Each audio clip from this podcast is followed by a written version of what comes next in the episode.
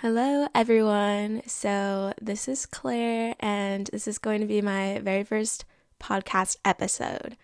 Um, during this episode, I'm mostly I'm going to be talking about a life experience that made a pretty big impact on my life. Also, kind of led to me being able to find my passion and make it into what I do today. I actually have a photography business. I'm a dance photographer. Um, I'll give you like a kind of like a um, kind of back. I'll give you a little bit of background about myself. So, um, I'm currently 19 years old. When I was 14 and just starting high school, I decided I wanted to start dancing. Just kind of random. I've never danced before and I just wanted to try this out. So I began dancing and I started from scratch. Like I just, I was a complete beginner. Um, and then when I was 16, I think I was a junior in high school, I took a photography class. Um, and I had already been into photography since I was like 12. We had like a family camera that I would always um, play with and take just like random portraits and things like that. But um, I took a photography class in um, my sophomore year and my junior year. One day I took my camera out with two of my dance friends and we went out and took some pictures. And I did something new. I like tried a new lens and I don't know, it, it made me really excited to see the photos because they were different from what I had usually done before and they looked really good and I was really surprised. So that's kind of how my dance photography started. When I was 16 years old, I began a Instagram account for that and I started posting all of those photos on my Instagram account and following people from my studio, my dance studio and eventually everyone from my dance studio, like so many people were reaching out to me saying they wanted to do a photo shoot. So I was like, okay, I need to start charging for this. So I didn't charge very much, but I basically built my portfolio from all these people from my dance studio and it wasn't like this wasn't the peak of my my business yet. It was just like the beginning. Eventually, it was time for me to start figuring out what college I was going to go to. So, my entire life, I wanted to go to Hawaii for college. It was just like a thing that I wanted to do because I, and I especially wanted to do this now that I was in my senior year of high school because I wasn't really loving my life back home in the Bay Area, California. I was just, didn't have many friends. All my friends were dance friends, so I didn't have any friends at school. And I just wanted, I felt like this would be a new beginning to my life. I didn't think I was going to be leaving my business behind, actually. I thought that I would be taking it with me and doing shoots in Hawaii with dancers out there. And I thought that I would figure out what I wanted to do, but I didn't know if it was going to be dance photography. I didn't know if that, I didn't have like this feeling like, oh, I know that's what I want to do for the rest of my life. So I didn't know that at that time. I began in Hawaii and it was actually a really cool experience. My first month was really um, it was really really fun and I I really enjoyed it. I was having fun. I was getting the college experience. But then um well, and then I was like, "Oh, I feel like I maybe want to join a sorority because I thought it would be a good way to make friends and I wasn't really focused on like my photography at the time. I was just focusing more kind of on um, just this new adventure in my life. So it was just kind of like, oh, we're just going to go with the flow and see what happens. And I, and really what I was trying to find here is I was trying to find some kind of way of life that was going to make me happy because a lot of my life, um, from like my teens and like up, I, I had like dealt with a lot of mental health issues like anxiety and depression. So I was really trying to find like go by going to Hawaii, I was thinking like I was really going to find a new a new way that I would be able to have better mental health.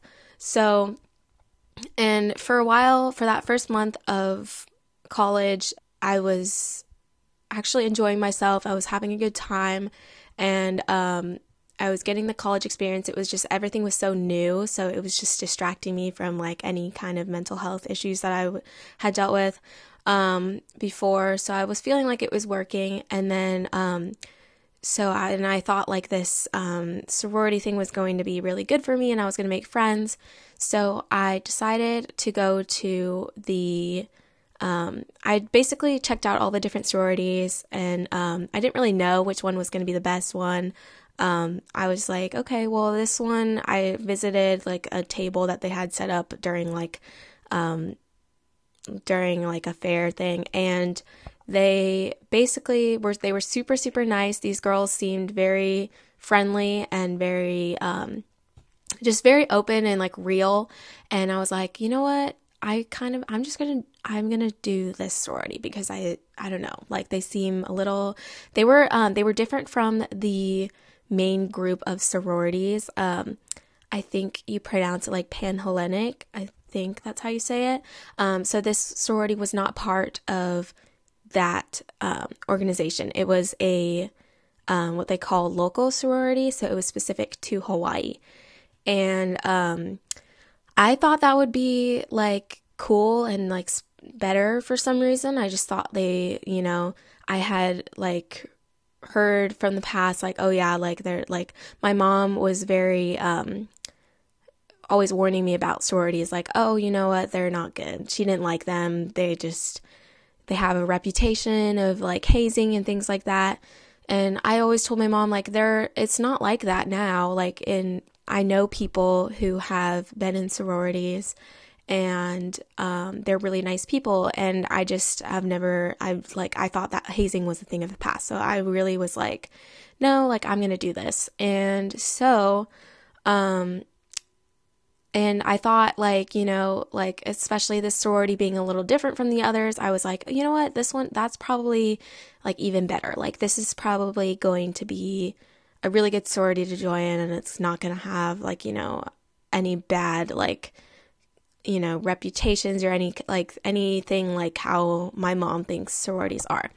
So, I went to these, this sorority's events. They had like some get to know you events. And I really, really liked the girls. I really, I think it was, I felt like I was going to be really good friends with these girls. And we had several events. Like we went to the beach and it was a lot of fun. And I got pretty close to some of these girls. And I definitely was happy with where it was all going. I was like, you know what, this is this is really good. This is working out. They also, during one of the activities, they assigned us a big sister. So they called it your big. They called it your big, and um, that person was a sister in the sorority who was basically going to be there for you and like um, just kind of like I didn't really know honestly, but they were like supposed to be your big sister, and so um, I was pretty close with my big sister. I thought she was really cool, and I also had a twin um, who was just another um, pledge like me, or another girl who was pledging, and she was um, she was she also had the same big, so we were called twins. And yeah, there came a day when we it was called they basically the sorority told us um or so and when I say us, I mean like the all the other girls that were joining with me. So we were all like newbies and um, they called us like rushies or um, I think that's what they called us. I don't know. Um, I don't remember, but that's what they called us at the time. And so they told us um, this next event was kind of like a surprise, and we were supposed to dress up and um, they they were like, "We're not telling you what this is gonna be," and um, they we carpooled, and they had us close our eyes. So I was kind of like, "Okay, like this is I'm not gonna open my eyes. This is I'm gonna do what they're telling me to do because." Um, I just didn't like, you know, and this entire time, like when this stuff is happening, like I really believed that this, like, this sorority was completely normal and that I wasn't doing anything, like, they weren't doing anything bad. It was just like all part of the, because it was just so, like, like weird for me to think of that they would be like some type of bad kind of you know, thing from the past because I didn't think that existed anymore. So when I'm doing this, when I'm going along with everything, I just didn't, and it, I didn't really think much of it. And I also didn't really, um, like, I didn't really predict it because so far, like, all the events that I had been going to were completely normal. So this one, they're like, okay, close your eyes. And um, we sat in the car. They drove us somewhere. And we went to someone's house, one of the like alumni or um, someone. And basically, this was the day when everything sort of changed in this um, adventure for me.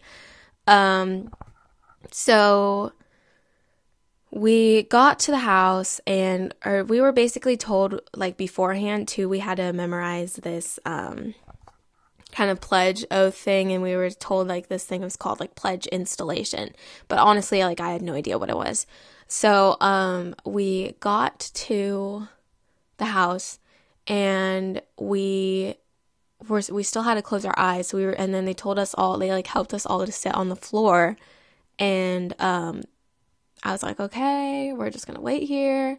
And then they took one of us one by one.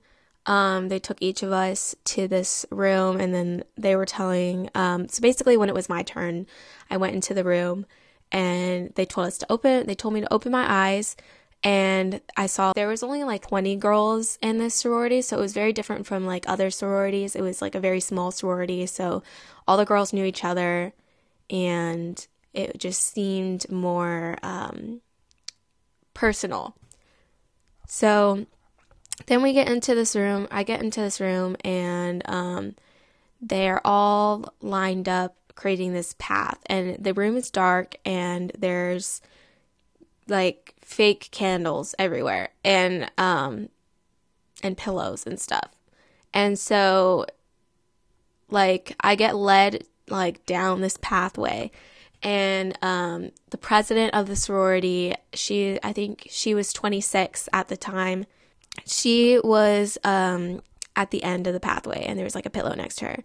So we were told we had to basically like kneel down before her and then um, perform our our memorized pledge oath. So this was very um I'm like a very like I was always like an overachiever or not an overachiever but like I was always like I'm going to do exactly like you know what was asked of me and I'm going to do it good. So I I had memorized the entire pledge oath and I said it in front of the um, president and I was good and I was like proud of myself. Um, and then they led us back into the room and we were and I was done. So then after that, they were like, okay, you guys are all like done. You can open your eyes. And they led us to the backyard of the house. And um, in this, during this, they gave us all like a black binder. And, um, and one of the girls in the sorority, um, she was basically, they told us our, pl- she was our pledge um, mistress, pledge mistress. So um, she was basically like in charge of us pledges. That's what they called us now that we said this pledge oath. So um, this is all happening, and like I'm just kind of like, okay, this is a little weird, but like I still didn't think much of it because like you know I was just going along with it with it, and I trusted these girls, so I really didn't think much of it.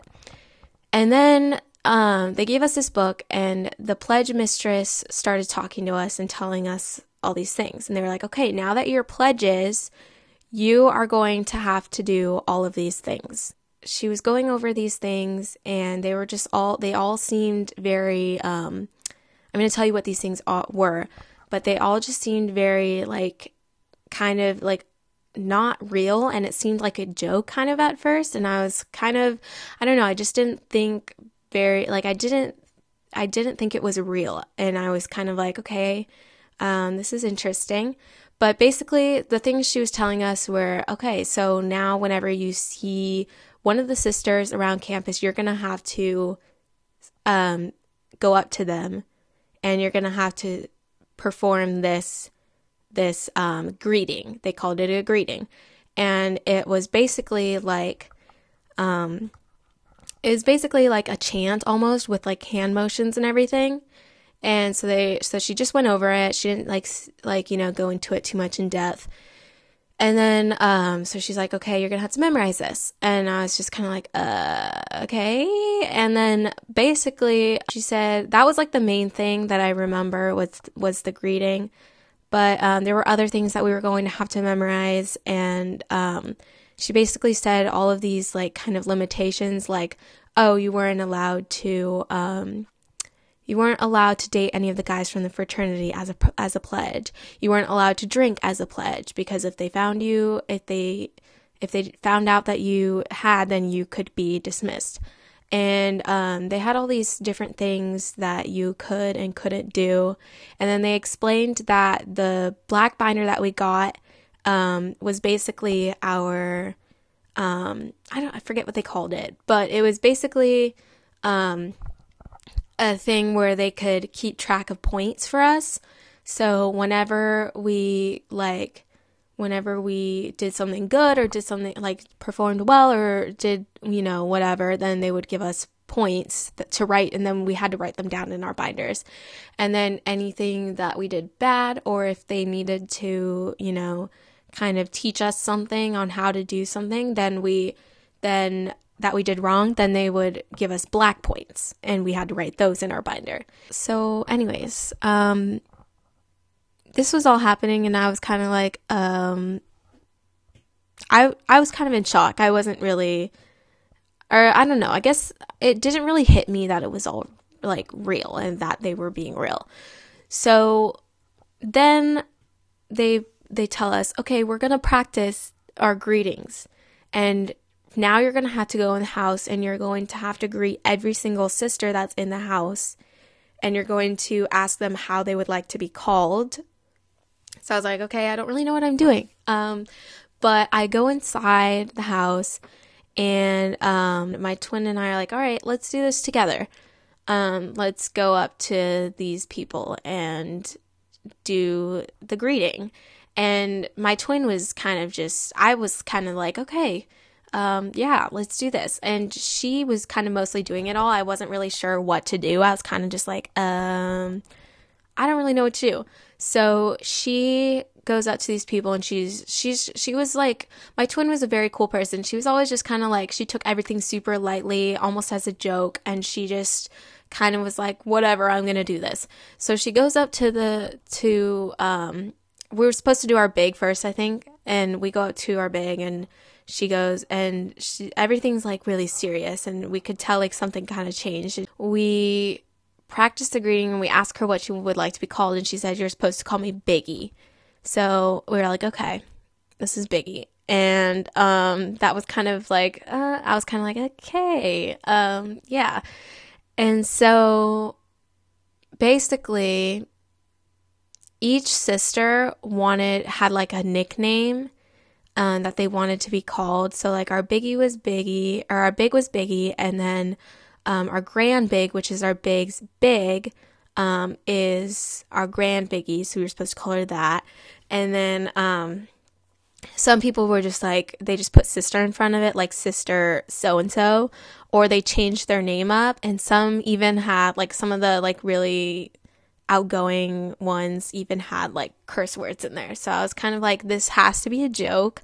I'm really not sure. Like, she was just, we went up to this one girl and she's like, you can call me this. And I was kind of like, um, this, like, I was just kind of like in shock. So we started greeting these people and they also wanted to, um, they also each would have different versions of the greeting. So they would say, like, okay, when you greet me, you're going to um, you don't have to draw or do the little heart thing curtsy at the end.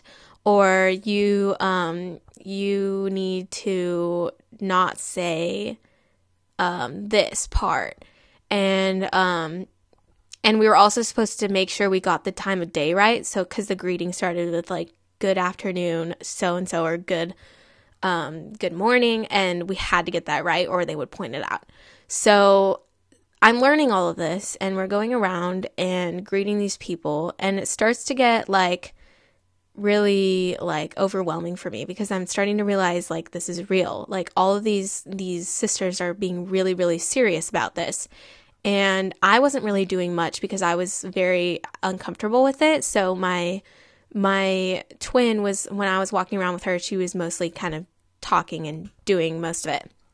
So I'm just like I get to the point where I feel very just overwhelmed and um it's if you don't know, I'm actually an introvert, and a lot of people think I'm an extrovert because I'm very um, I like to talk a lot and I'm very outgoing when I'm meeting people and during with my job and everything.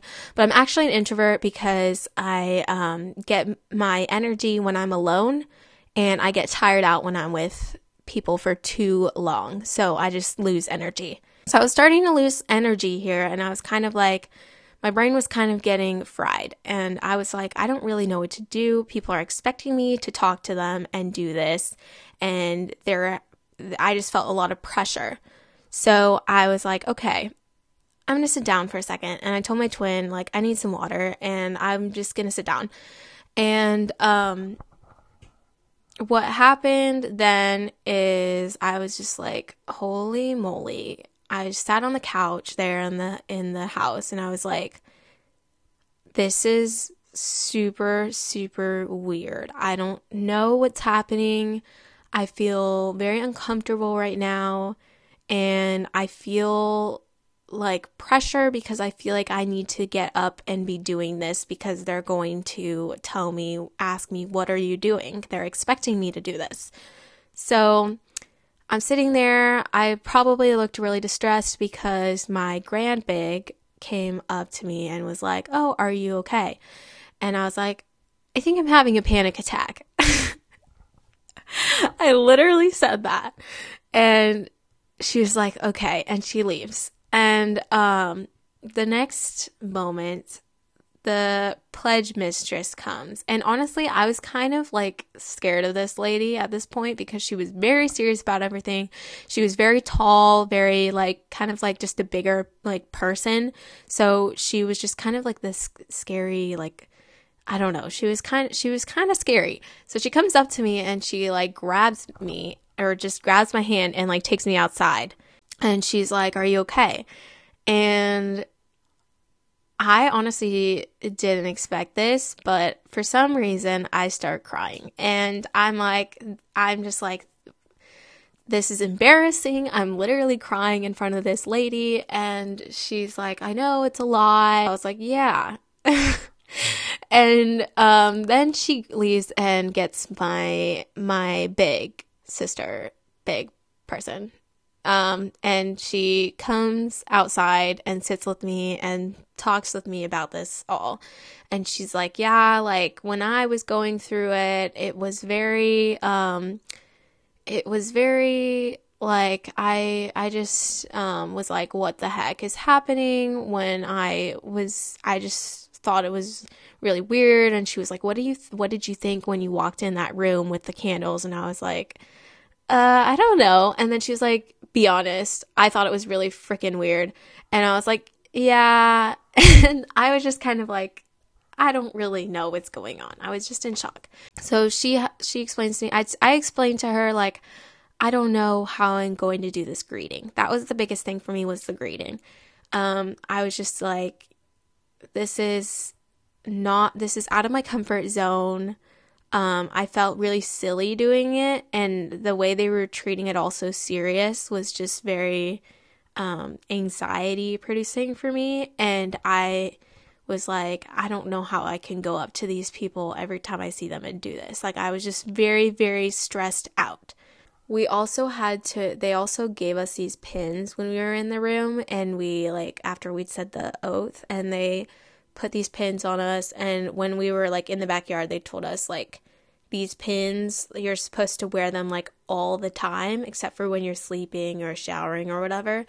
And um and if you like you could not forget your pin. Like you had to wear it to class and if a sister saw you without the pin then they you know like it was going to be bad. So i was wearing this pin all of this weight was kind of put all on my shoulders at once and i didn't really know um, what i was going to do about it because it didn't occur to me that this was like it didn't occur to me at all that I w- should leave and not do this. I felt trapped. I felt like I needed to do this because um, I didn't want to quit this sorority. I was already close with these girls. I was close with my big. I was close with my grand big.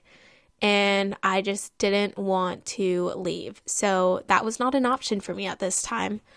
Um, instead, I was like, okay, I have to do this. And I was very stressed out. So time goes on. Um, I have a really rough. I had a really rough couple of days after that. Um, I think the that day kind of triggered my mental health, and it was only it kind of went downhill from there. Um, I was slowly getting like a little bit better at doing the um the greetings whenever I saw a sister on campus, but it was really taking a toll on me and the stress was just getting to me and I was just really not okay. So I I was, you know, my depression was triggered and I was really not doing well. And then um basically we have this meeting um that we were told that we have to prep for. There was this meeting and they called it a CAF. And basically, what this was was, um, I mean, we didn't know what it was when we were going into it. We were just told we had to memorize these certain things. We were going to have to say the pledge oath again. We had to have it memorized this time if we didn't have it memorized the first time because we were supposed to memorize it the first time and and also we had to like memorize the alphabet the greek alphabet and all this other stuff. And so we go to this this meeting. They also wanted us all to match, so we all had to we all bought the same shirt from like the bookstore. And um we go to this this meeting. This meeting was kind of crazy. So basically it was like very again it was very very serious and um we had to stand kind of we they put us in alphabetical order we had to stand in line and they treated it very much like it was almost like military training or whatever i don't know but they basically were like um like if we started laughing at something or something happened they would like yell at us and be like you guys cannot laugh that is super disrespectful keep your hands at your sides you can't be moving around um all this other stuff. Like they were like, this is not funny. Like if you messed up, um, perf- or uh, mem- when you were saying saying some of the some of the things you had memorized and you messed up, um, they were like, this isn't funny. This is like you know, stop laughing and all this other stuff. They made us stand in this room for a long time while they all sat in front of us in like this line. And so um, and then also at the beginning of this meeting, we had to greet each of the sisters in the meeting um, all together. So we all had to be in sync and we all had to practice greeting. And then if they, if we messed up, they're like, she didn't want to be called this. She wanted this or she wanted this in the greeting. And we would have to do it over and over again until we got it right. So by the time we were done with the greetings, and it took a long time to get done with the greetings. Um, we I just felt super stressed out, and I was like, this is this is really crazy. I was getting overheated in the room because it was super hot in there. They didn't have any fans. We were just standing there. So, um, it was a long meeting. It took about two hours, I remember. And we stood there the entire time doing all these things. The greeting took, I don't know how much the greetings took, like, but it was a really, really long time. So that was like half of it. And then the second half was us like saying the pledge oath and them going over certain things. And then, um, then it was over. And, um, I remember just being, I remember my grandbig took me and my friend out to dinner that night and I just remember being kind of quiet in the car and just thinking, like, this is like, this is interesting. I just felt very like, not, like this wasn't right. And when she was asking me, like, oh, what did you think? I told her, I was like, this just feels really kind of not like it just felt really wrong to me. I remember I literally told that to her. I felt, I said, it felt very not right. And and by the way, I'm gonna say like um my grandbig I adored. I thought this um girl she I think I think she was like 21 at the time. I was 17 at this time by the way. Forgot to say that. Um I was still 17. I was a freshman in college. And um she basically um, was like this really cool person that I really, really looked up to. And I thought we were very similar in a lot of ways. She was a very creative, artistic person. Um, and we were both very, um, I don't know. We we liked I liked to talk to her a lot. I thought she was really really cool. I thought we were more similar than ha- than I was with my big. Um, and slowly I had gotten kind of even closer to my grand big than I was with my big because she seemed to understand me more and um, she was, you know, she was she seemed like a legit person to me, and she seemed I I just really looked up to her and trusted her, and so after this meeting, I was talking to her, and um, she's basically was like yeah, like I know what you mean. Um, so I was like, I don't know how I'm going to do this when I'm a sister. And she said, Well, you really can um, decide like how you want to be. So, like, she was referring to some of the other sisters who were more strict, and she was like, you know, like those people are a lot more, um, you know, strict. But personally, she was saying, I don't like to talk as much during those meetings. I like to just kind of um, be one of the more, you know, lenient ones and not, um, you know, she was just more of the ones that go along with it uh, one of the sisters that kind of go along with it. She's not the ones that she's not one of the ones that kind of um, are like the ones yelling and and just you know. So she was saying basically you you yeah, it is hard, but when you're a sister, you can really choose who like how you want to be. Um and so but still I was kind of like, well, you're still like a part of it so I just, I didn't say that, but I was just kind of like, this is very strange. But I really, really trusted this girl and, um, who was my grand big. And I was just like, all right. Um, and I just, I, um, I literally adored, like, I, I wanted to spend as much time with my grand big as possible because I was just, I just thought she was super cool. And she was also, you know, a sister, so she was like, she knew about all the things and she knew what I was going through, and um, as a pledge. And so I just like to talk to her, and I thought, you know, she was kind of like the person who was there for me um, while I was kind of struggling to get through this um, this new world that I was kind of thrown into. Um, and that's kind of essentially what it was is they kind of threw us into this whole new world where they psychologically trained us to to be in this constant state of stress. And um, it was kind of like this whole thing where like you couldn't escape so I confided I confided in my grand big with a lot of what I was going through. I and also with my big. They both knew I was struggling with this whole process and And I honestly was not doing good mentally during this um, as well.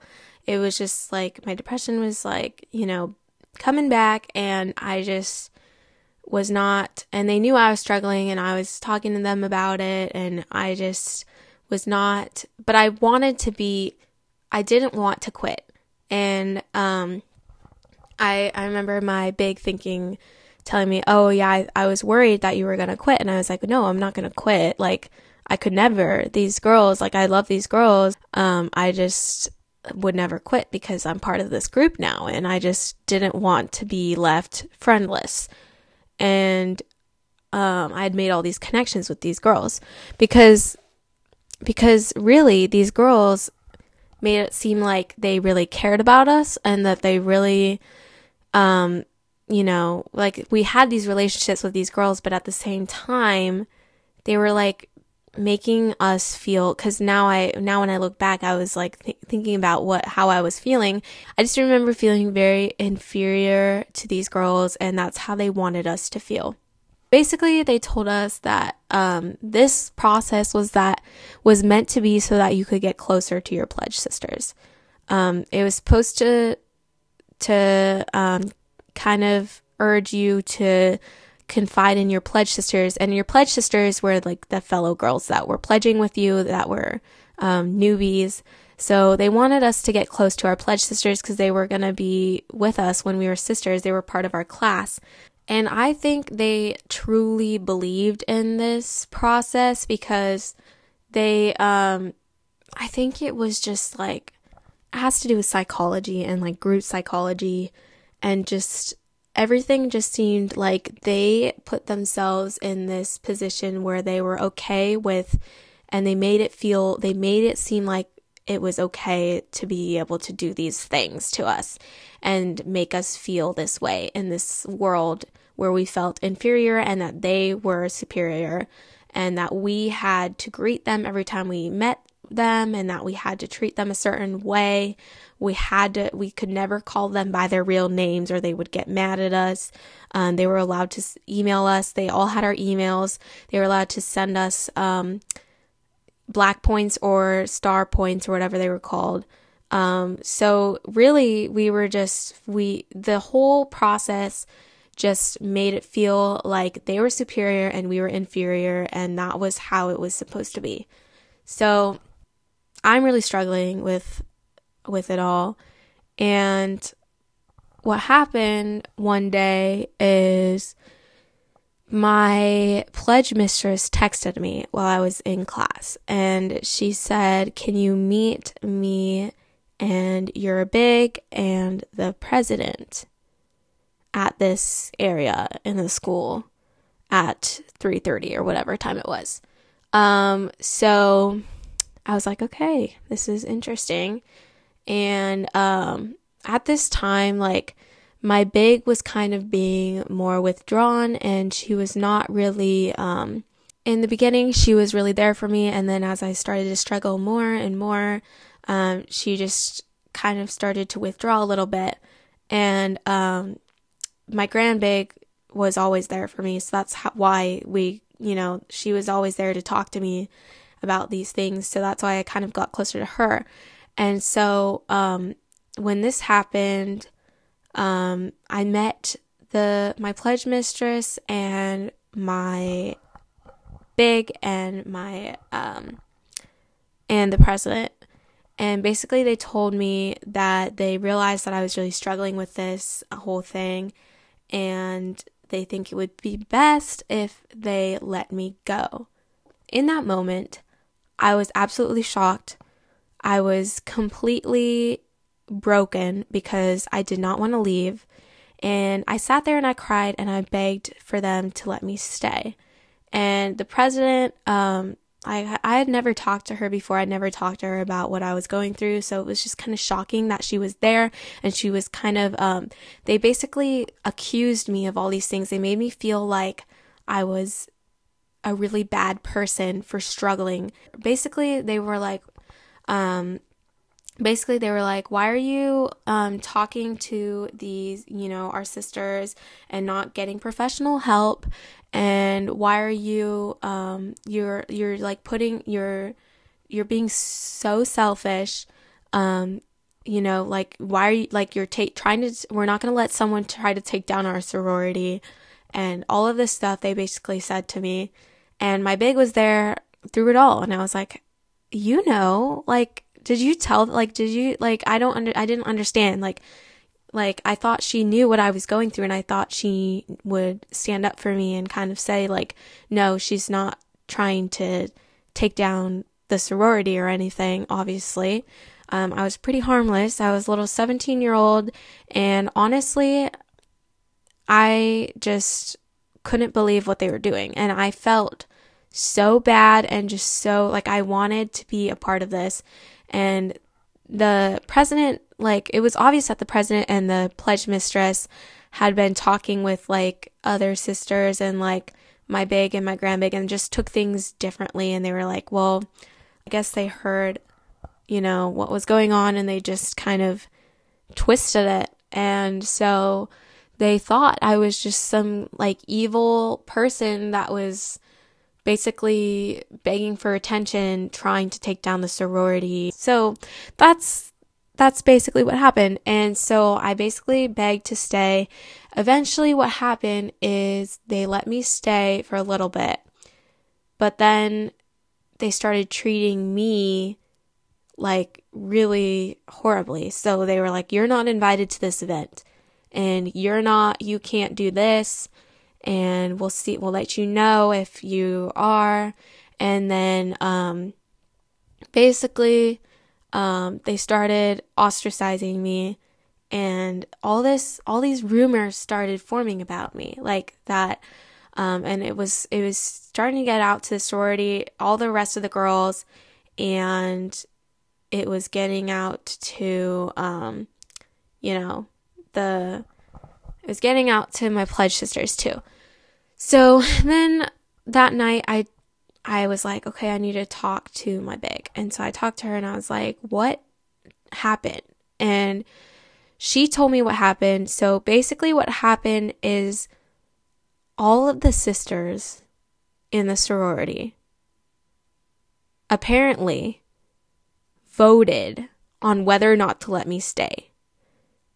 And I just had a really big problem with that because I wasn't talking to all of these sisters. I was only confiding in my grand big and my big about what I was going through. And so the fact that they brought it up to all the sisters and basically said what they thought was going on, they probably were like, oh, well, this girl is doing this and she is probably trying to take down the sorority or whatnot. But they basically voted whether or not to let me stay. The entire sorority, which was very, very very shocking to me because I just was like, wow, they all voted on me. Like this is this is very strange. And they don't even know me and I've never even talked to them. So how would they even know? Like how would like it just didn't make sense to me.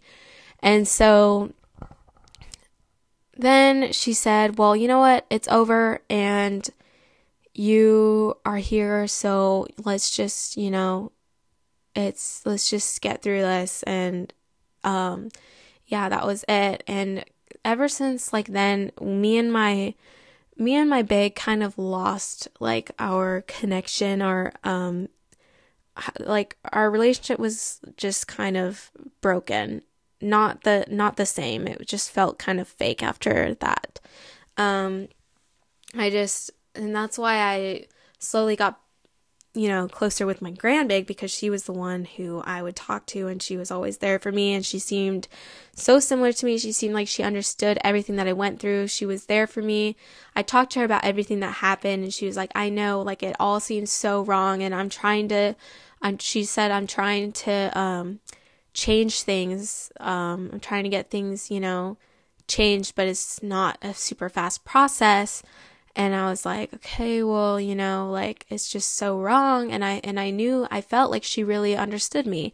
So one night, one day I'm planning on going to this event that they're holding for the pledge sister for the pledges and for the sisters and it's like this arcade place or whatever. And two hours before the event, I get a text from the president saying, Hey Claire, I don't know if you were planning on going to this event, but we think it's best if you don't go and if you focus on your school instead of, you know, this. And what they thought is that I was, they thought I was struggling in school and they thought because of this that like my grades were dropping and that everything, like, and that I was letting this happen, like it was my fault. And to be completely honest, I was stressed and I was struggling with school, but I didn't have horrible grades. Like I was I was afloat. And um so I was kind of like like I'm fine. Like I, you know, like I got my my shit together. Um and I was, you know, and they were like we think it's best if you work on memorizing your stuff for the next calf. Um because the next calf is going to be we're gonna see if you should still stay in the sorority. And I was like, what? I thought we already went over this. I thought, like, you know, I was allowed to stay. I don't understand why we're gonna decide on this again. And I was like, well, I have everything memorized for the cast. So I really am not worried about that. If they're like, they, she basically said, like, your performance in the next calf is going to be what determines, um, if you're going to stay. So I was like, okay, well, I'm going to be fine. Like, I have this all memorized. And, um, so I just kind of broke down that day. I was talking to my grandbig. I was like, this is just a mess. Like, um, I just don't understand why they're not letting me come. Um, I, you know, I have everything memorized for the calf. I don't understand why they're not, um, why they're trying to decide if I should be let go. Um, but basically, what was going on, and as this was happening, I was kind of finding my voice, and I was kind of thinking like this is all really wrong. Why are they treating me like this? Like this is this is a mess. So i was kind of speaking up a little bit about it. I was telling my grandbig everything and i was like this is all wrong.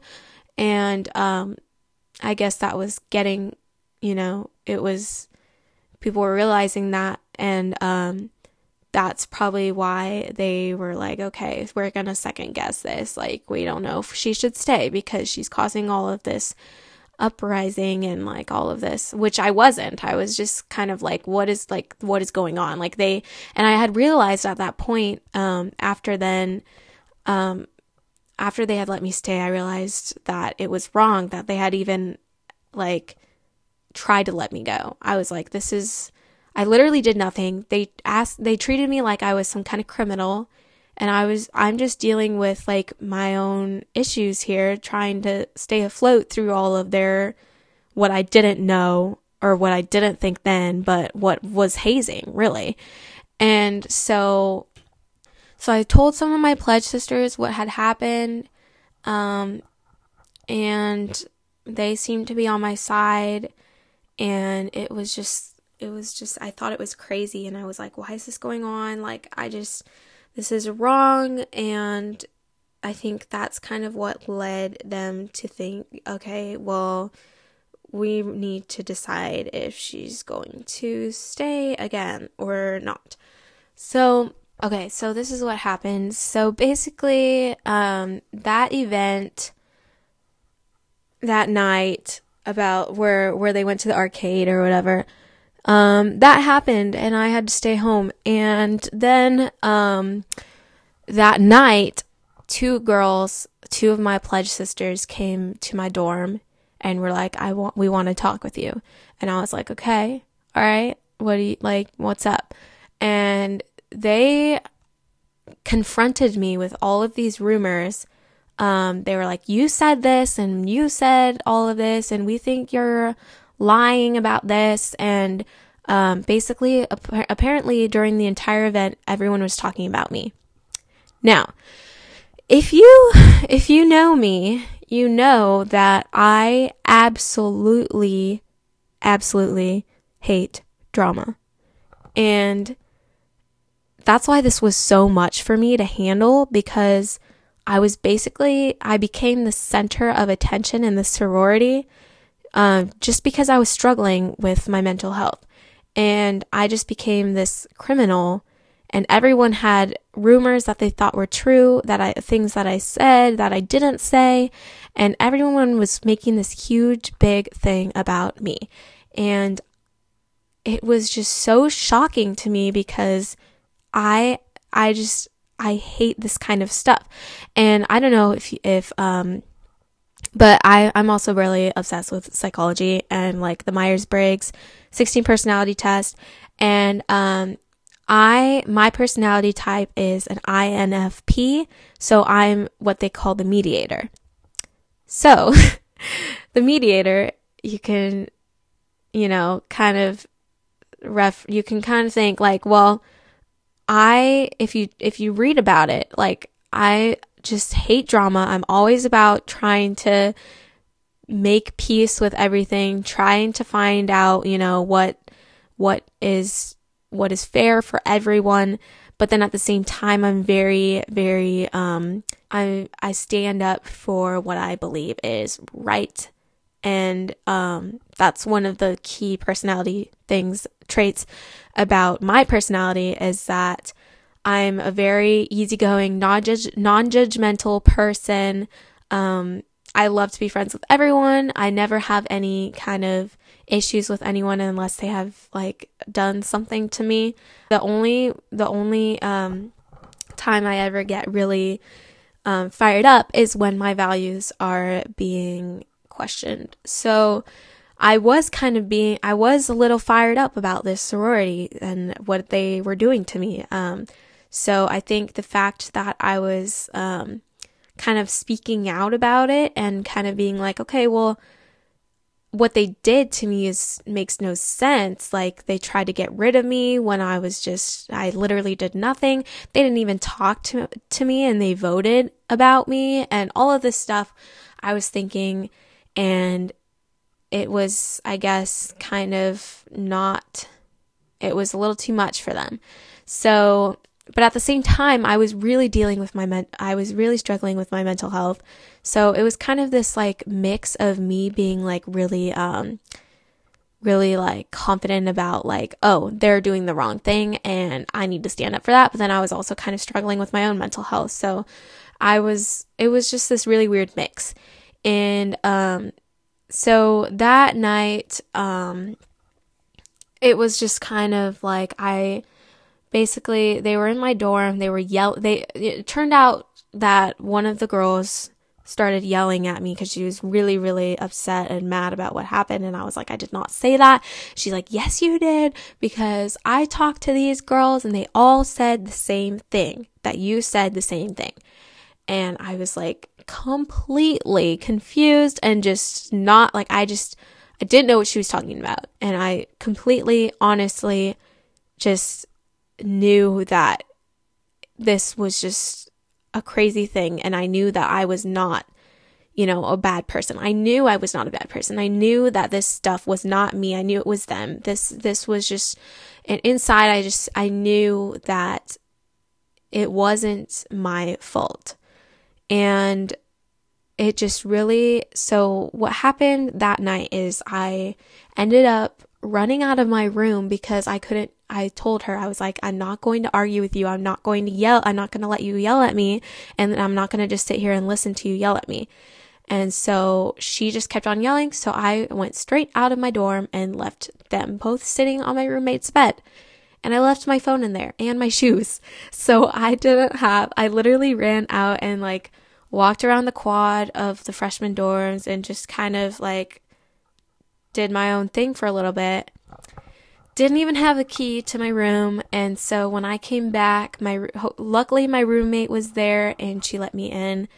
And um, that night was just a really hard night for me. Then the calf was coming around the corner the meeting the calf um, and i was like all right well i really want to stay um, because but everything's just falling apart and i just didn't know what to do.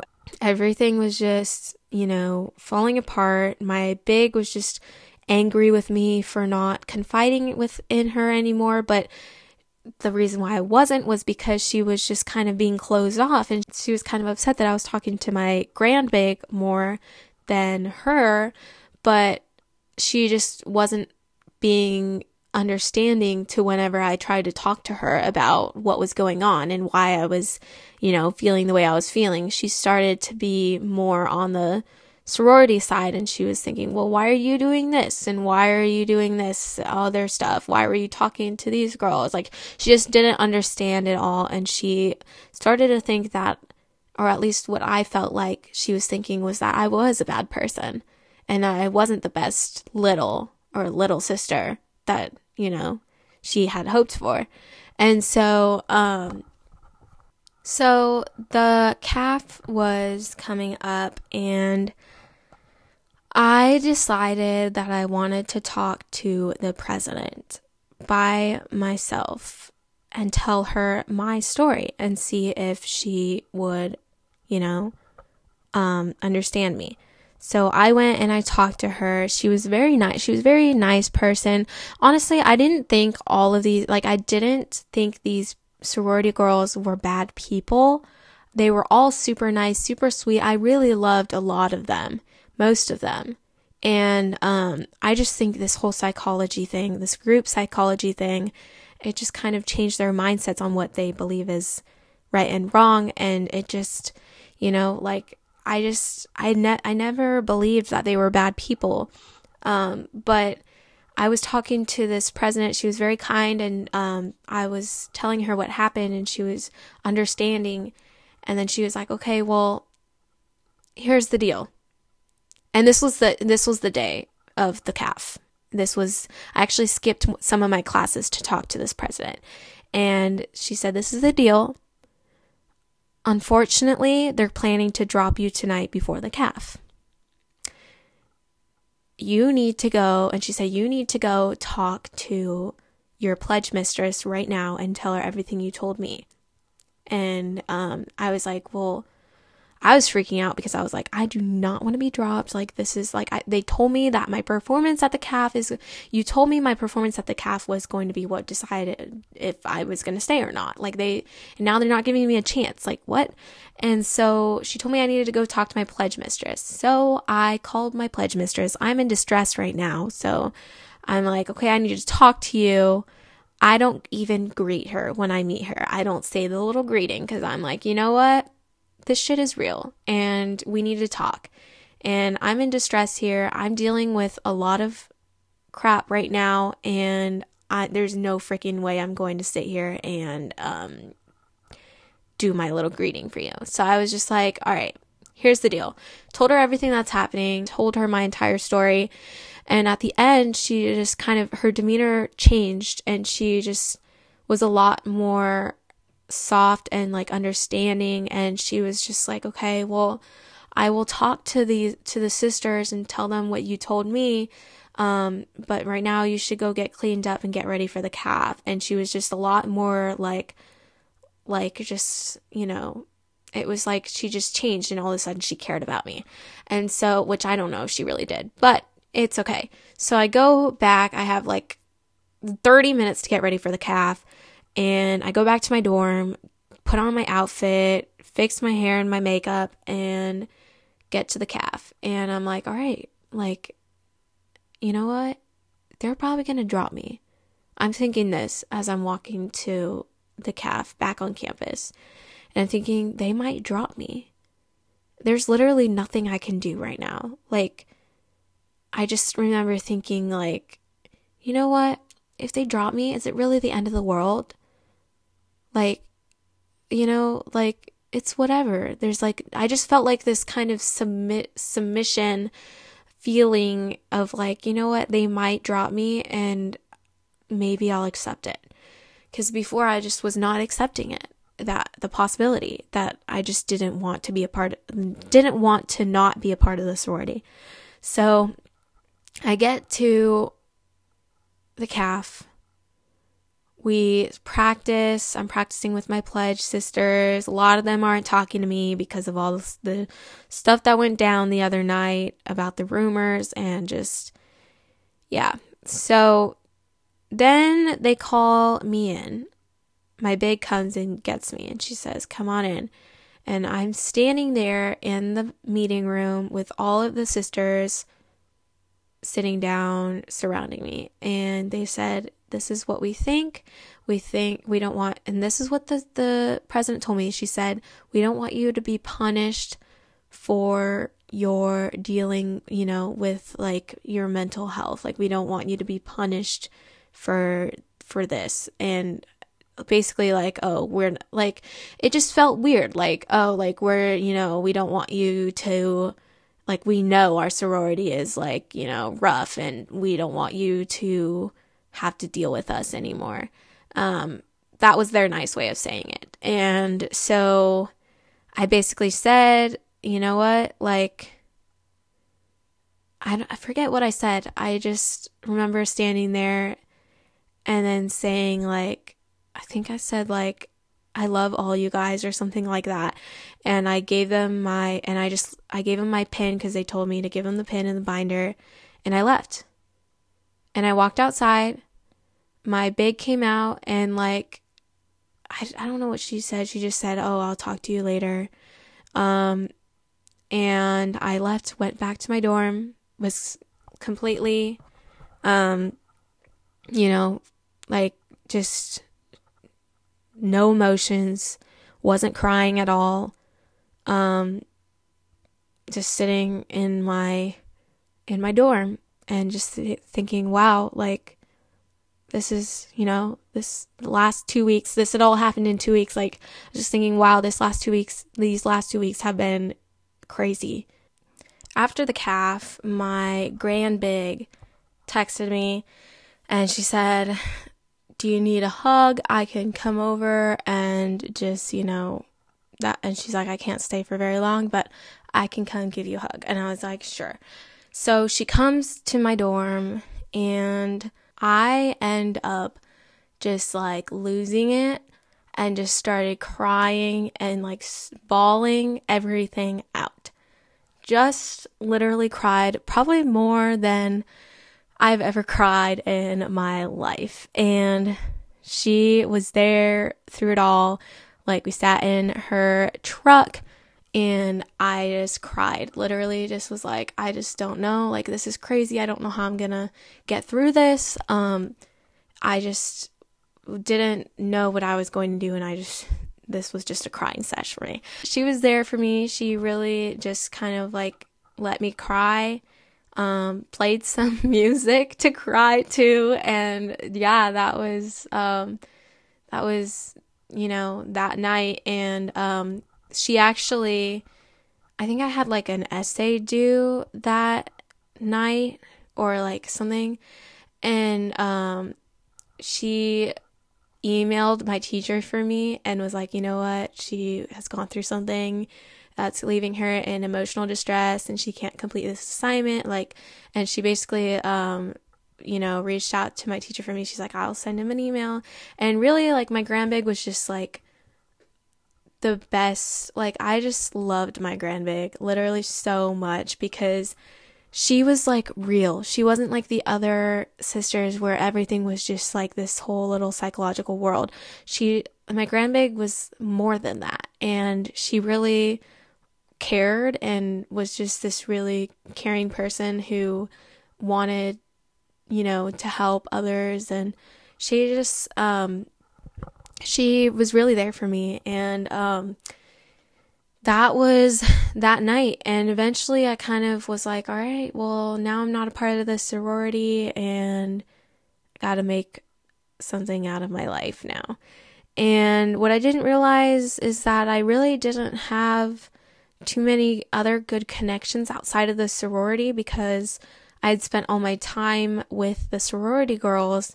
Um, and everyone had already made their own little friend groups, and my roommate was friends with other girls. Then I wasn't really like, um, wasn't very similar to my roommate, so we had a hard time kind of getting, um, you know, it wasn't, didn't really feel natural to hang out. And it was just, you know, I was just kind of living through this like empty kind of um, time after I was dropped. And most of the girls from the sorority didn't talk to me after that. Um, some of them did, and the ones who did eventually stopped.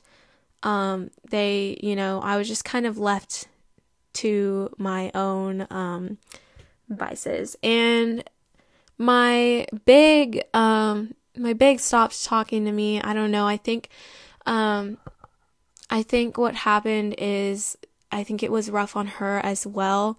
Um, just losing one of her littles and then just having to go through all of this and being torn in between both sides.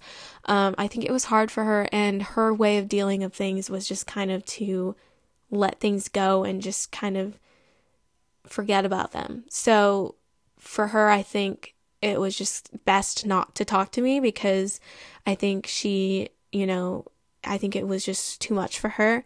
And so um, for me, it was it really hurt because I want like I wanted to talk to her. I missed her, and um, I just was I was hurt by it. But my grandbig still talked to me um, for most of the part, um, and um, but after after I was dropped, my mental health really um, took a downward spiral and got worse, and um, it w- I think it was a lot for my grandbig to take. She was getting kind of like fed up with me for not um not not getting better, but just not like I don't know. It's just I if you've ever been with someone who's like depressed or whatever and you just um, it's hard to be a friend of someone who is depressed because you want them to feel better and you want them to, you want to do everything you can, but there's not really much you can do. So I think that was how it was for her. And, um, it was just not a good, it kind of made our relationship go in a downward spiral as well. So, um, one day we had like an argument and she left and that was the last day I ever saw her. Um, it was it was hard because um, it was just hard for her and then um, after that she didn't talk to me like she didn't respond to any of my texts because I think um, she just was very, you know, she needed to focus on herself and she just, but at the same time, like it was very, very hard for me to lose the one person that I was that I knew was there for me. So this, so my grandbig just really, she just um, stopped talking to me. So I really had no one to talk to, and I had no, I really didn't have many friends. I was really pretty alone, um, and I was going through school, um, trying my best to get finished out good grades, and was just really not having a good time. Like it was just not I just didn't know what I was doing. I was my life was just a mess and I just didn't wasn't, you know, didn't really have like a purpose or like any meaning to my life at that point. It was just very like I just was having the most difficult time of my life. And my roommate we ended up having issues and um she ended up moving out because she knew I wasn't confiding in her about what was going on in my mental illness, and she felt like it was kind of stressing her out.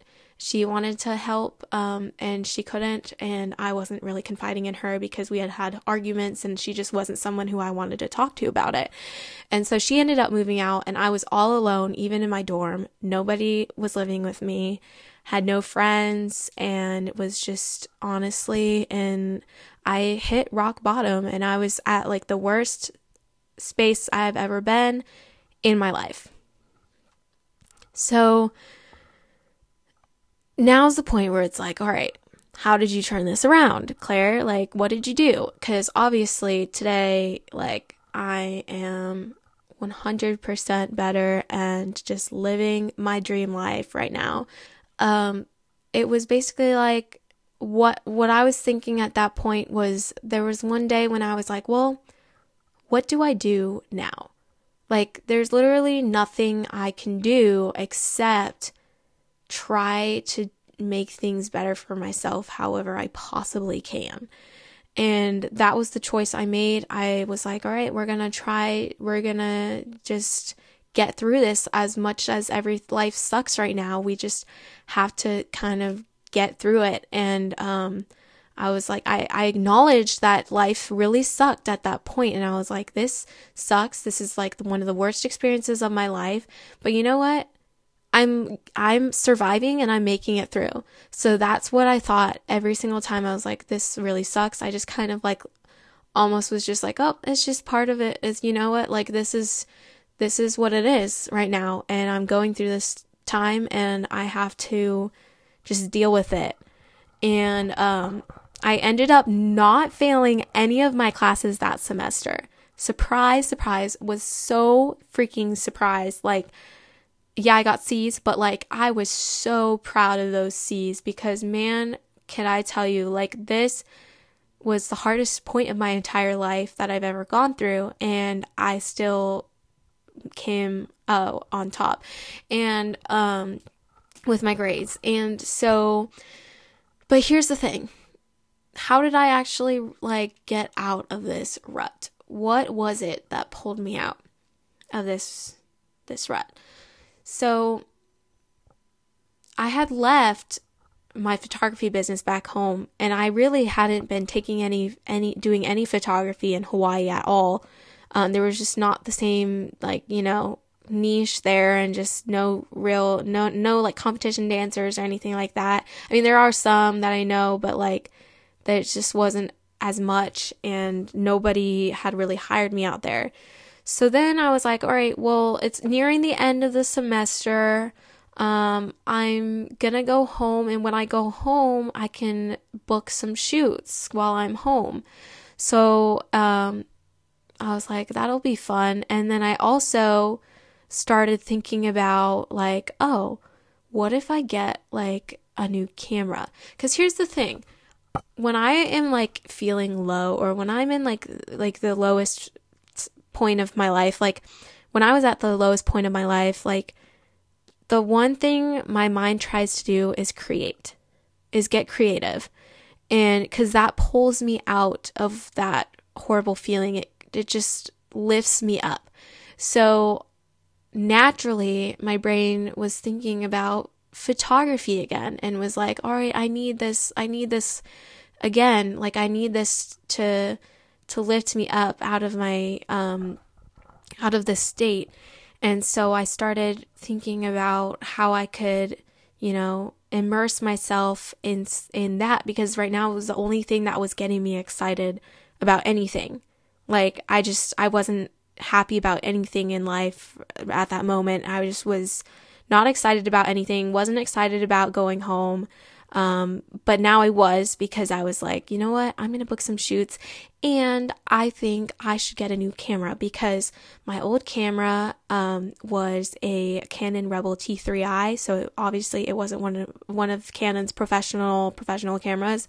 Um, but I was like, you know what? That would be really fun because I started to like like watch some YouTube videos about cameras and I just really educated like I spent my time educating myself about cameras and lenses. So I bought a camera and I bought a lens and I had it shipped to my house in California. So this was kind of the start of um, how things got better for me. Um, and I was like making things for myself to look forward to, making things for myself to be excited about. And um, and whenever I was like, well, there's nothing really for me to be excited about, I'm not really excited to go home, I would just think about my camera that was waiting for me. And another thing that kind of brought me out of that rut is I did have ambassadors before I left. Um, I made ambas- I like found some ambassadors and we had a shoot. Um, and I started to think about them. They were like 11, 12 year olds who um, looked up to me and I was just kind of like, well, like that's that that's one thing, you know, like that I cared about. Um, if there wasn't other things that I cared about, I mean, I cared about my ambassadors back home. Um, I wanted them to have someone to look up to and not have, you know, I, if they knew what I was like right now, it would just be kind of sad. So I wanted to, you know, I wanted to pull it together for them. I felt like I needed to do that. And um, I knew they would be happy to shoot back home and I just started to think of think of a bigger bigger things, you know, it wasn't all about Hawaii. It wasn't all about my time there. It wasn't all about the sorority. Like I had forgotten about what makes my soul the most happiest. I forgot about what I love to do. Um, I forgot about um, this whole life that I actually had back home. Um, that actually, you know, I wasn't looking forward to going back home, but I was looking forward to this, to seeing my ambassadors again and to starting this a new journey with my new camera. And so I started booking shoots while I was in Hawaii. I was booking shoots for winter vacation. Then this thought came to me one day where I was like, you know what? I honestly don't know. Like, my life here sucks. Do I really want to keep going to this university for the rest of my four years of college? And so I talked to my mom about it. And she, at first, she was like, Well, this was your dream, you know? Like, do you really want to leave it? Um, and well, I was like, really, like, I was kind of sad about it at first. I was like, Yeah, well, it was kind of my dream. But when I was thinking about how my life was at that moment, I was like, you know what? I really don't know how I could stay here longer, like for four more years. And so I decided, you know what? We aren't going to stay here for four more years. I'm going to go to a school in California next year. So I decided that. And then um, I even texted one of my dance teachers about it, and she was like, That's totally fine. People do that all the time. Like, they change colleges all the time. So I was like, Yep, all right, this is what I'm going to do. I'm not going to stay here for four years. And that kind of made me feel better. But then I started to think, All right, well, you know what? I don't even know how I'm going to get through next semester. So things are really sucky here. I have no friends. I honestly don't know how I'm going to get through next semester. So I started thinking that and I was like, well, what if I don't come back next semester? And I honestly was juggling that idea for a long time because I thought, well, what am I going to do? Like, I, if I stay back home in California. Like I really didn't like my life back there. Um, I just, I just want to feel better. I want to be happy. So I don't know what's going to be best for myself if I can, you know, pull it together and make myself, my life better here. I don't know if I can do that or if my life will be better if I go back home. So I remember, um, my RA Lane, if you ever listen to this, shout out to you because honestly lane was so helpful in helping me talk out through talk through this these things. And she she cared about me and she was always she was helped me think about oh well you know what? Like she was I told her about my passion and I told her about my photography and what I wanted to do with it because I was starting to just realize like how much I how much it made me happy and how much it was pulling me out of my rut. And she was just telling me, you know what, like you, like that is so cool. Like you, I'm all for following your passion. Like you should totally do that. And so, but she was like helping me think through what I should do with the going to like, you know, staying or going next semester. And so, um, I ended up deciding the week of the last week of um, that semester that I was gonna go home for good. And I really, I really did not know what I was gonna do. I was like, this really sucks. Like, you know what? Maybe I'm done here. You know, like maybe I will go home. And um, honestly, like I was looking forward to um, my photography back home, and um, it was just kind of like taking on a new kind of a new meaning for me um a new it was i was starting to realize that my photography was truly what i needed to be doing because um my business it meant so much to me and i didn't realize that until then that it was really what was saving me out of this rut. And um on my 18th birthday, I actually left this out. On my 18th birthday, um, it was November. Um, actually, the day after my 18th birthday, I went out with, um, actually one of the only girls who still talked to me, not from the sorority, but she was like my next door, um, dorm person. And she went with me to go get a tattoo. And I was like, I know, I never thought I would get a tattoo, but I really thought like I felt like I wanted to get one because of like everything I had gone through and just every like you know it was going to be like a tribute to that. And like I my tattoo it's on my rib cage. It says um, well actually the reason why i wanted to get it on my rib cage was because my grandbig had one on her rib cage and i thought that was really cool. And even though she wasn't talking to me anymore and i felt like left alone completely i just still really looked up to her and was like, you know what? I always wanted to get a tattoo on my rib cage because of her. And so I did, and it says, do what you love. And the reason why I chose that was because I realized that doing what I loved, what was what saved me and realizing what I loved and making sure I kept that in my life and bringing brought it back into my life that was what really saved me and what made turned my life around. Um, I actually love my tattoo to this day. I just think it's so, it has such a bigger meaning to me than just, you know, when other people see it, it says, do what you love. Oh, that's cute. But it just has such a bigger meaning to me because of this whole story and like what I went through and how doing what I loved and realizing my passion really actually saved me.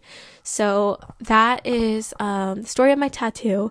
But anyways, um, so I decide to go back home and I end up bringing all my stuff back home instead of just some, like all my um, dorm housemates did, or not housemates, dorm mates, like, you know, we were inside this big tower that we shared. So they were all just going back for break, and I was bringing all my stuff home.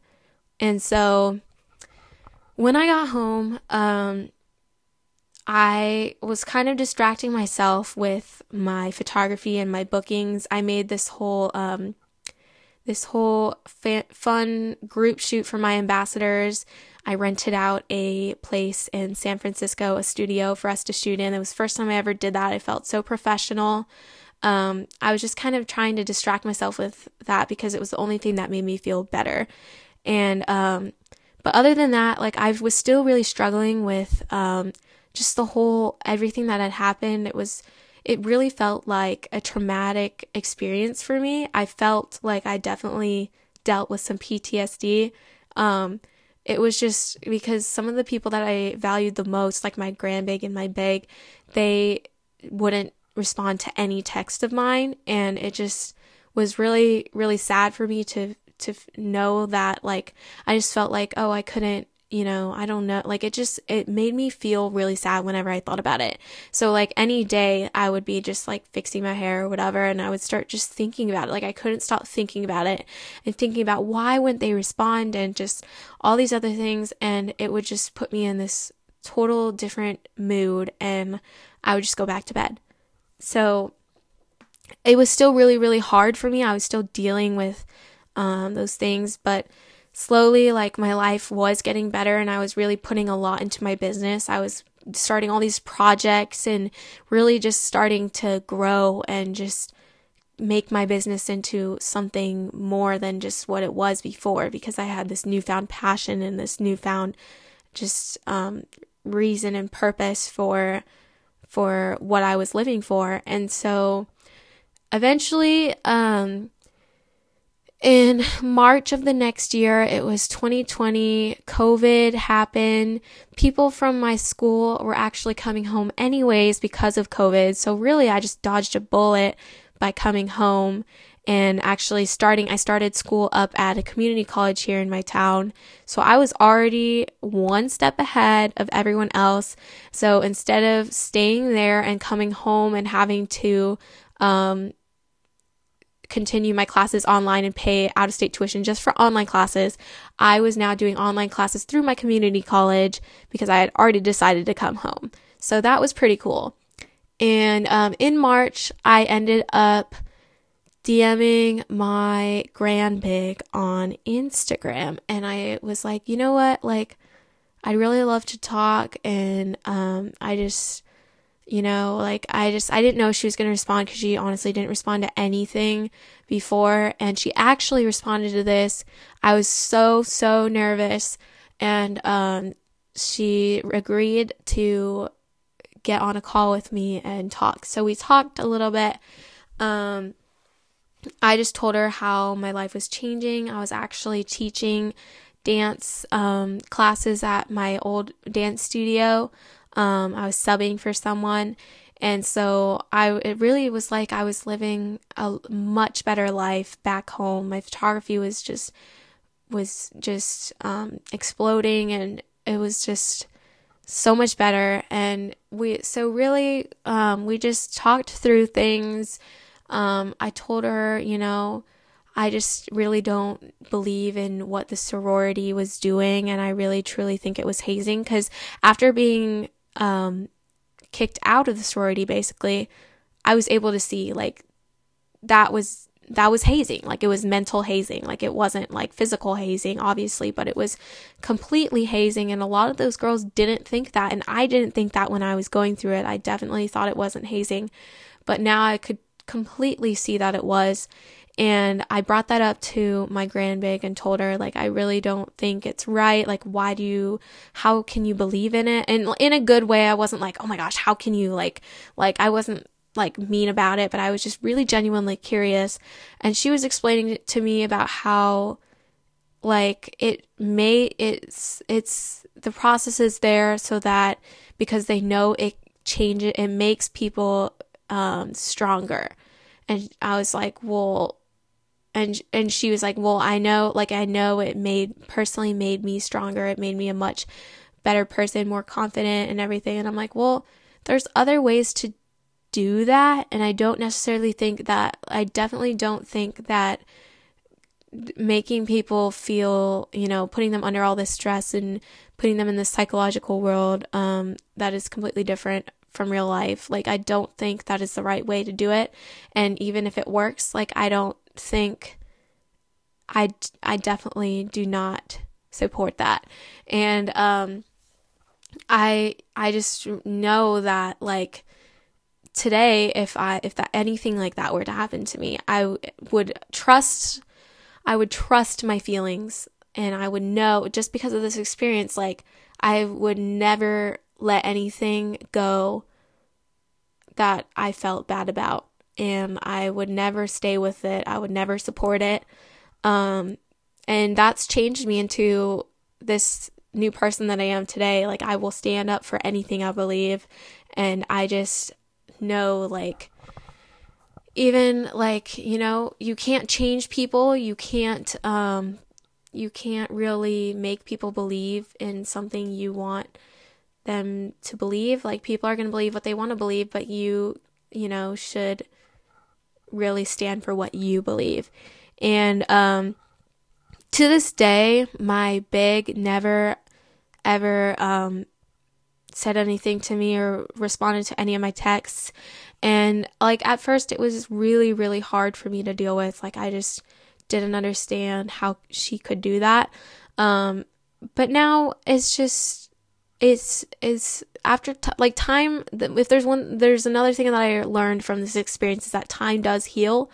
And, um, what I went through, it took me about a year to really truly get over it and realize that, you know, there's just so many more important things in life than people who don't, you know, like I had put my big and my grand big up on a pedestal and I just thought they were the most important and what they thought of me was important and just but really it's what you think of you and what you want to do with your life. That is the most important thing.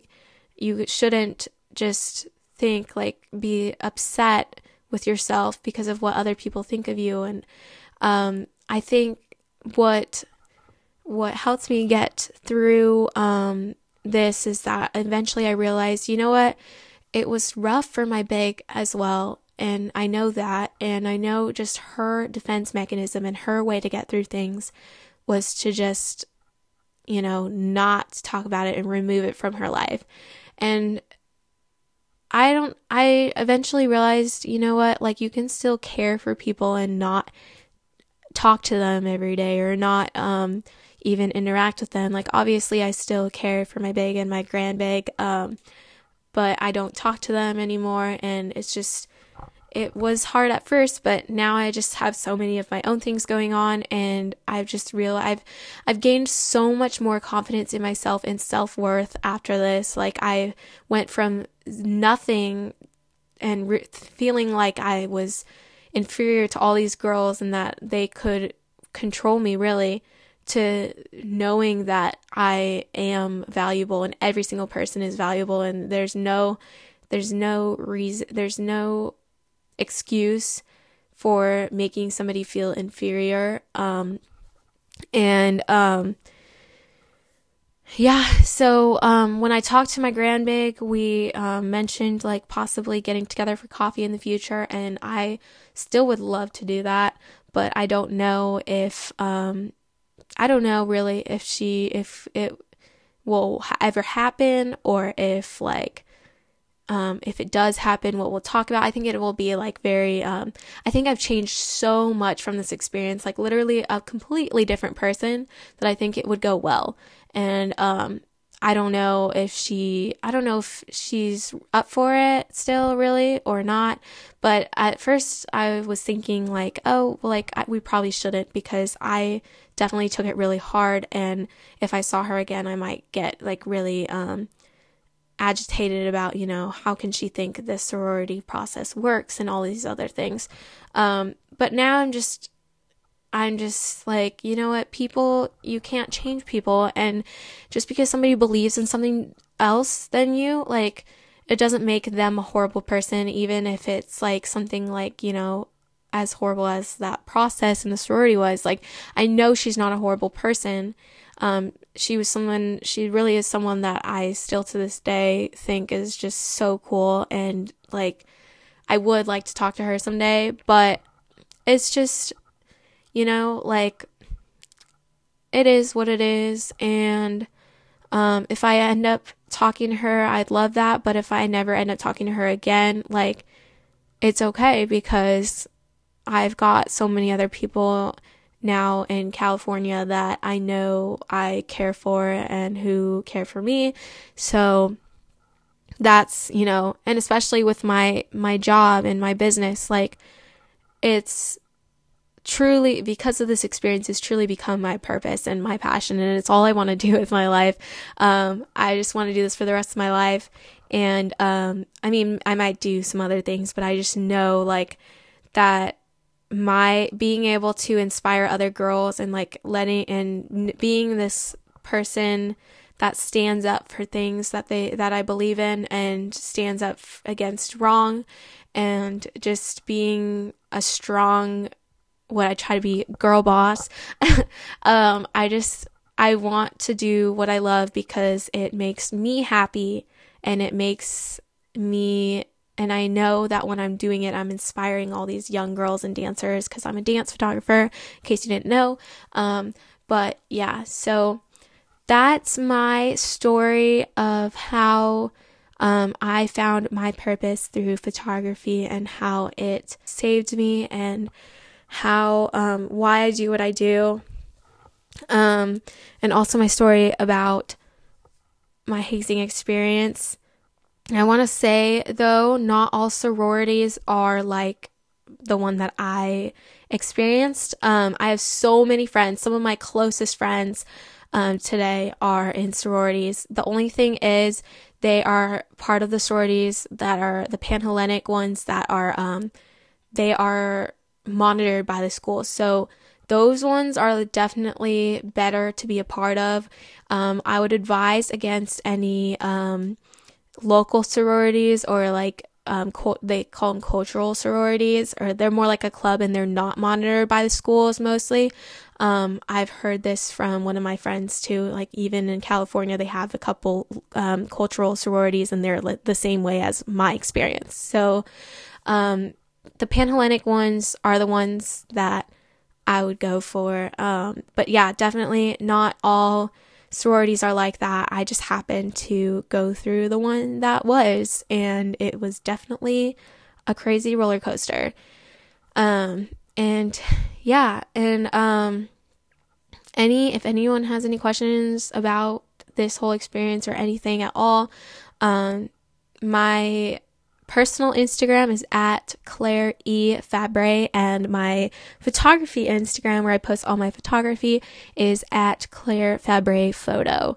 Um, so follow me on those, and um, yeah, and I'm excited to be I'm excited to be starting this podcast, and I'm excited to be doing more episodes about my life as a teen entrepreneur um, and dance photographer, traveling dance photographer because I travel. So, yeah. Um, uh, thank you so much for listening. It really means a lot. I'm super happy that I was able to finally get my story out there after so long. Um, and I hope to see you in the next episode.